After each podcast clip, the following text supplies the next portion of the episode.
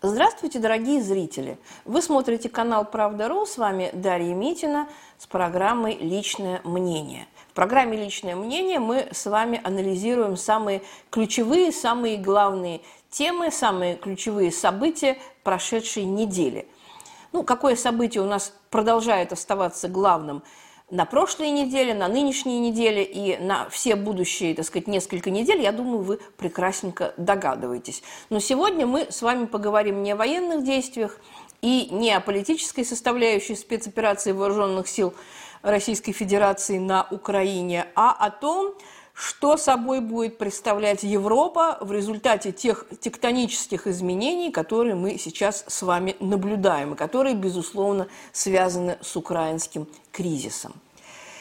Если вы помните, месяца три назад, да, такое ощущение, что уже прошла целая жизнь, в октябре, ноябре, декабре, в январе, совсем недавно, мы с вами обсуждали, э, как нам тогда казалось, острейший европейский миграционный кризис, который возник в результате того, что президент Беларуси Александр Лукашенко решил э, впервые за э, многие годы открыть шлюзы, да, открыть границы в Евросоюз, и э, туда хлынули, точнее, постарались, попытались хлынуть тысячи э, беженцев, в основном из ближневосточных стран. Речь идет о сирийцах, об иракцах, о йеменцах, о ливанцах и так далее. Общее количество этих беженцев тогда оценивалось в 5-7 тысяч человек.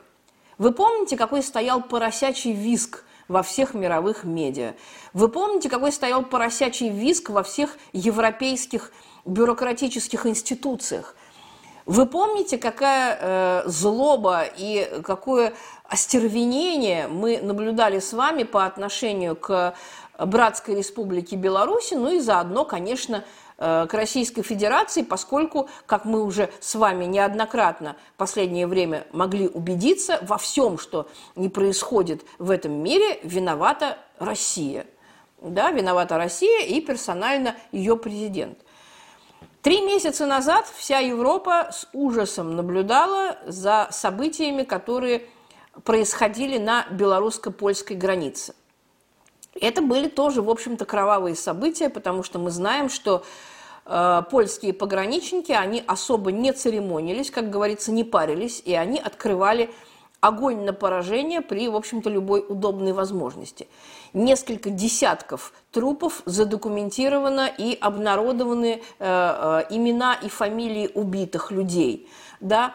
Но э, мы прекрасно понимаем, что, в общем-то, этих людей никто не считает, особенно если речь идет о йеменцах без документов, которые бегут от самой, может быть, кровавой и варварской войны, которая сейчас идет на земном шаре, да, то есть на самом деле количество жертв этого миграционного кризиса еще только предстоит посчитать историкам.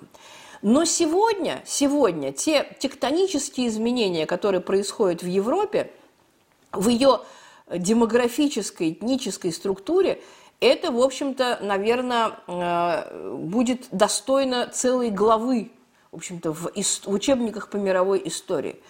Потому что ничего подобного, э, ну, начиная с окончания Второй мировой войны, с 1945 года, так, ничего подобного мы не наблюдали все эти 70-80 лет.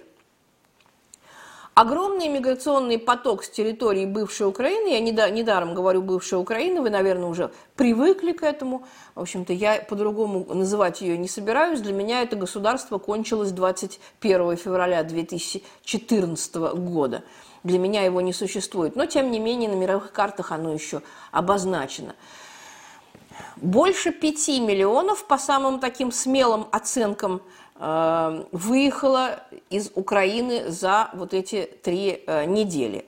Нам такая цифра представляется несколько преувеличенной, потому что нужно иметь в виду пропускные способности украинских пограничных э, КПП, да, контрольно-пропускных пунктов.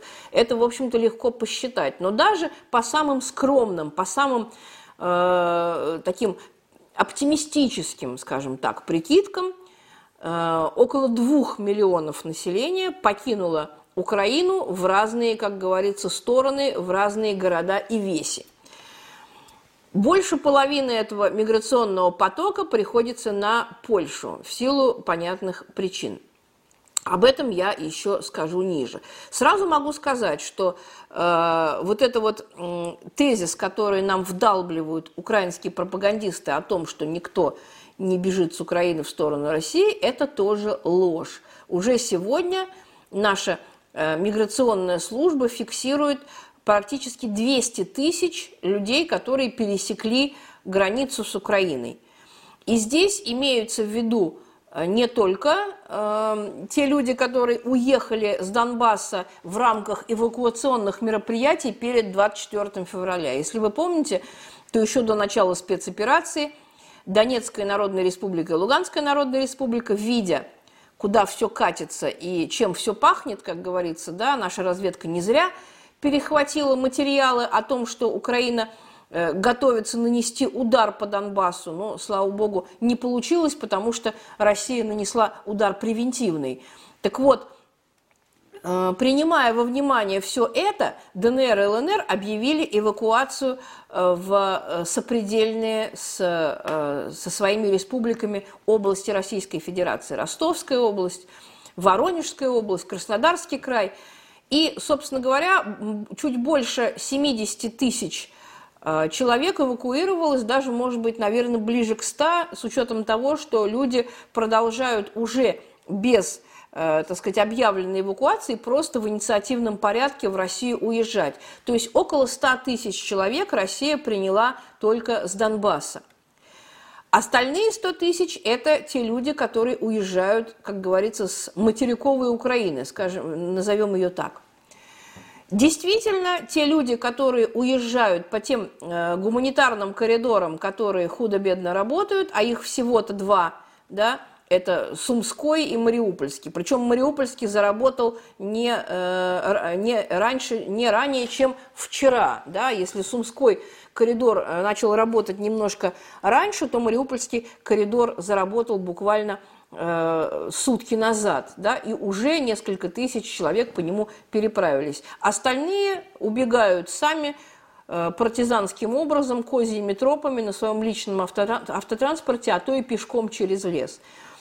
И в основном эти люди бегут именно в Российскую Федерацию. В Белгородскую область, в Ростовскую область люди бегут ну, в Ростовскую с территории Донецка, Луганска выезжают организованно, как правило, а в, Белгород, в Белгородскую область из Харьковской области, из Сумской области Украины люди пытаются бежать самостоятельно. Некоторые люди выезжают в Крым, тем более, что дорога, сухопутная дорога в Крым уже открыта, поскольку Херсонская область полностью контролируется российскими войсками. Дорога в Крым тоже открыта, и э, сегодня президент, э, глава Республики Крым э, Сергей Аксенов уже э, рассказывал о тех мерах, которые предпринимает Россия в отношении беженцев и их размещения. Но, тем не менее, основной миграционный поток идет, конечно, не в Россию. Он идет в Польшу, он идет в Венгрию, он идет в Словакию, он идет в Румынию, он идет даже в Молдову. 105 тысяч беженцев э, в Молдове из Украины – это огромная цифра. Вдумайтесь, 105 тысяч. Для малюсенькой Молдовы это очень-очень обременительная история. Недаром самые драматические видео, самые, можно сказать, резкие, самые э, истерические да, э, кадры – и э, рассказы очевидцев мы имеем именно из Молдовы, потому что именно там вот это вот э, агрессивное, э, фрустрированное, истеричное э, украинское меньшинство, оно проявляет себя не лучшим образом, как мы можем наблюдать.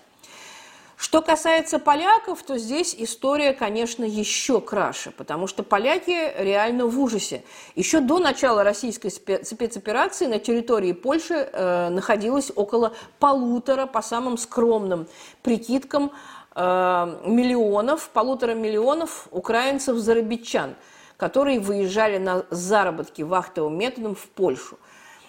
Таким образом, если э, верны те цифры, которыми оперирует польская миграционная служба сегодня, о том, что с начала российской спецоперации границу Польши пересекли еще 1 миллион 700 тысяч человек, то мы можем с уверенностью говорить о формировании на территории Польши устойчивого трехмиллионного этнического украинского меньшинства, который, э, так сказать, приехал не просто мародерить, беспредельничать и качать права, да, а который очень скоро потребует прав политических который потребует представительства да, во всех э, властных структурах, который потребует своего парламентского представителя, э, представительства. И на самом деле Польша э, должна думать, что с этим, со всем счастьем делать. Тем более, что э, польское общество, оно, в общем-то, и так очень правое по настроениям. Вот чего реально боятся поляки? Даже не экономических трудностей. Понятно, что 3 миллиона лишних ртов – это очень обременительное дело да, для 38-миллионной Польши 3 миллиона э, приехавших людей – это, в общем-то, очень-очень чувствительно. Но поляки боятся даже не этого. Поляки боятся изменения внутреннего климата в своем собственном обществе, потому что польское общество, оно, в общем-то, и так очень правое, очень ксенофобское. И э, наличие вот этого э, агрессивного, устойчивого украинского меньшинства, конечно, оно запустит эти процессы в, в, в десятикратном размере. Естественно, на антимигрантской волне польское общество будет еще сильнее проветь и проветь. Это очень тревожит, в общем-то, разумных поляков и тех поляков, которые, в общем-то, не подвержены вот этой э, общеевропейской истерии, э, которую мы наблюдаем последние недели. О последствиях такого собственно говоря, кризиса, польский истеблишмент, по-моему, задумывается не очень. По крайней мере, по речам э, президента Анджея Дуды мы такого не видим. Пока что гонится исключительно такая вот э, обычная для Европы и э, кратно более сильная в Польше такая вот русофобская э, истерическая телега. Да? Значит, э, социально-экономическая часть проблемы, она тоже очень велика, потому что а, приезжающие украинцы, они, как ни странно, да, вот вы удивитесь, они не очень э, рвутся работать. Да, они рвутся получать велфер, они рвутся получать пособие. Они очень удивлены, почему для них э, не работают многие льготы и преференции, которые э, получают поляки, да, люди, обладающие польским гражданством. Они, естественно, будут стремиться либо получать польское гражданство, либо ехать дальше на Запад. Но ехать дальше на Запад, в Германию и так далее сейчас становится все тяжелее и тяжелее, потому что Германия прекратила въезд на свою территорию с польской территории украинских беженцев. Официально эта лазейка захлопнута. Германия, в общем-то, она тоже уже, собственно говоря, сыта украинскими беженцами по самую макушку, как говорится. Поэтому вот такая лафа, она была очень краткосрочная. Кто-то успел ей воспользоваться, но э, кто-то и не успел. То же самое, те же самые меры принимает Израиль. Есть еще, э, еще одна страна, которая, собственно говоря, в Европе не находится, но куда тоже направлен такой достаточно нехилый миграционный поток с Украины. Израильские власти с большим неудовольствием обратили наше внимание на то, что в ходе вот этой миграционной истерии очень много граждан э, Украины нееврейского происхождения проникли на израильскую территорию. Как вы знаете, Израиль – это российское сионистское государство, которое позиционирует себя как государство еврейской нации, государство еврейского народа. Поэтому инородные элементы, а украинцы без соответствующих э, процедур и получения соответствующих документов, это для Израиля, безусловно, инородные элементы, они как бы не очень приветствуются. И вот как будут вылавливать этих э, украинцев, которые бродят по улицам Герцли, Тель-Авива и, и Яффа, э, украинской, простите, израильской полиции не очень понятно, но, по крайней мере, понятно, что э, вот эта вот лазейка э, пограничная, она тоже, в общем-то, закроется. И в аэропорту Бен-Гурион будет все меньше и меньше людей с украинскими паспортами. Их будут просто разворачивать назад. Таким образом, в общем-то, всю миграционную вот эту вот обузу на себя примет действительно старушка Европа. И это не просто какие-то механические перемещения. Вы должны понимать, что это качественные изменения, э, состава европейских стран и, в общем-то, всей политической, этнической, экономической карты Европы. Последствия мы еще увидим, но, по крайней мере, мы должны понимать, что э, даже в маленькие страны Европы, например, в ту же Словакию, в ту же самую Румынию, да, стран, страну э, с не очень, так сказать, многочисленным населением, в ту же самую Болгарию выезжает масса, масса украинцев. Вы видели фотографии, что происходит на украинских вокзалах, что происходит на контрольно-пропускных пунктах. И конца краю этому, в общем-то, процессу не видать. А с учетом того, что военная операция имеет тенденцию к усилению, да, и все э, охватывает в свою орбиту все больше и больше городов и населенных пунктов Украины, мы понимаем, что э, эти тенденции будут только приобретать свой размах. Поэтому давайте поговорим с вами о новой Европе немножечко погодя, посмотрим, где есть вот эти естественные границы европейского терпения, да, как говорится, Европа не резиновая. Но вы должны понимать, что сейчас уже можно найти очень много всевозможных документов, видео в сети, где вам расскажут, чем, собственно говоря, вы можете, вы, человек с украинским паспортом, при пересечении границы той или иной европейской страны, вы можете э, располагать какими благами, какими преференциями, что вам дадут, какие пособия, какие права вы получаете, где вы можете учиться, где вы можете работать, где вы работать не можете, какие обязанности, соответственно, на вас накладываются и так далее. То есть в каждой стране эти порядки свои.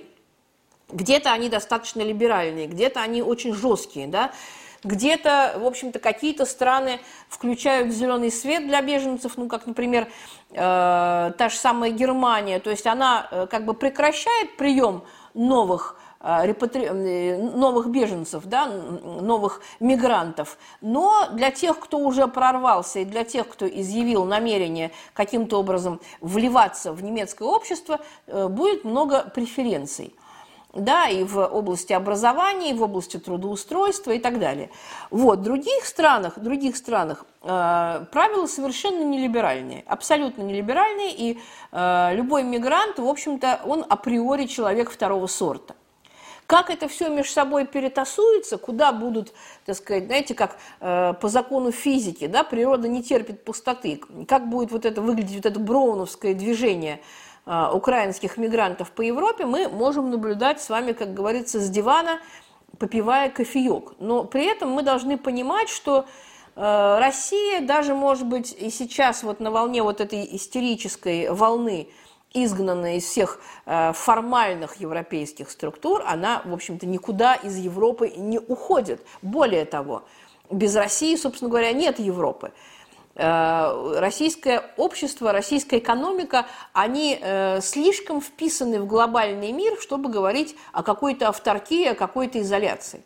Поэтому, конечно, конечно, последствия вот этого миграционного кризиса мы тоже будем ощущать на себе, как говорится, по полной последствия э, экономического кризиса у наших стран-соседей мы будем тоже ощущать на себе по полной. Здесь не нужно питать никаких иллюзий.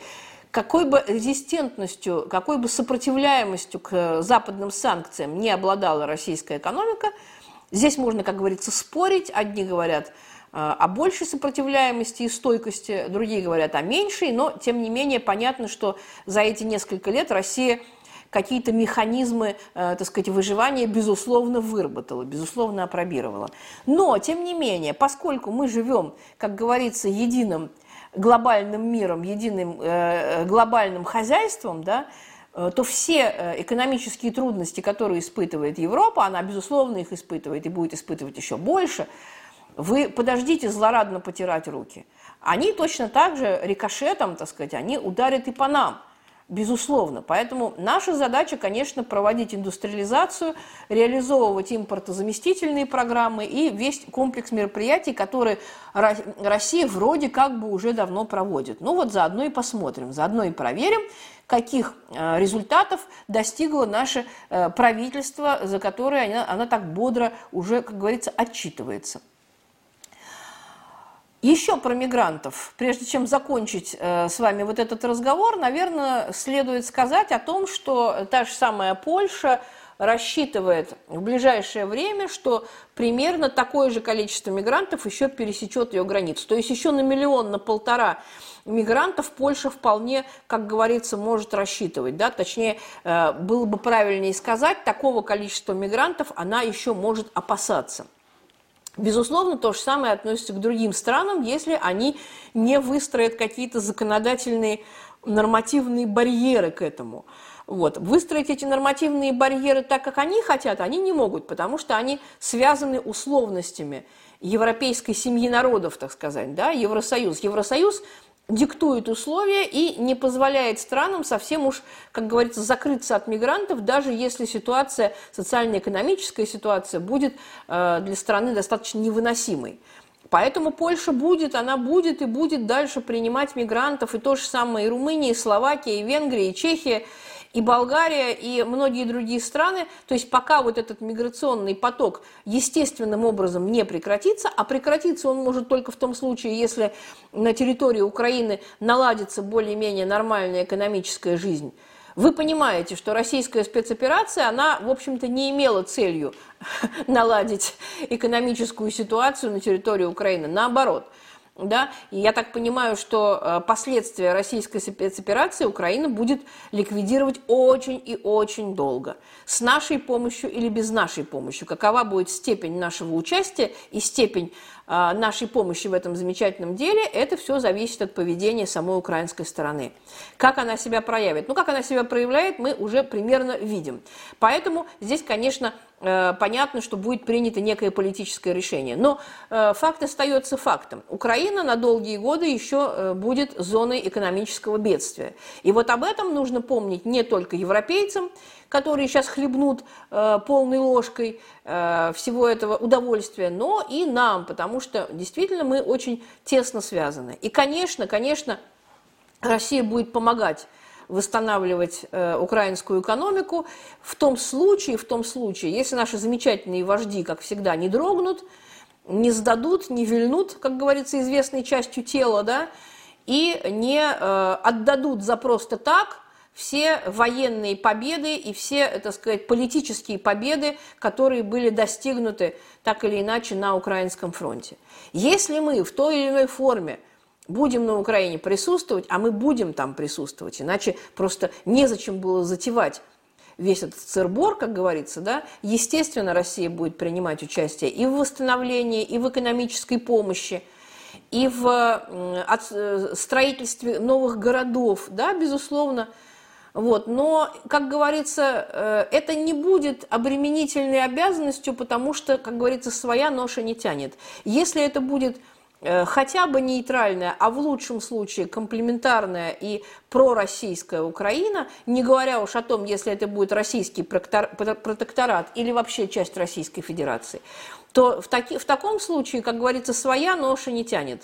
И здесь, как говорится, за ценой мы не постоим. Главное, главное, чтобы не наделали политических ошибок и не допустили предательства. если будет допущено предательство, тогда все.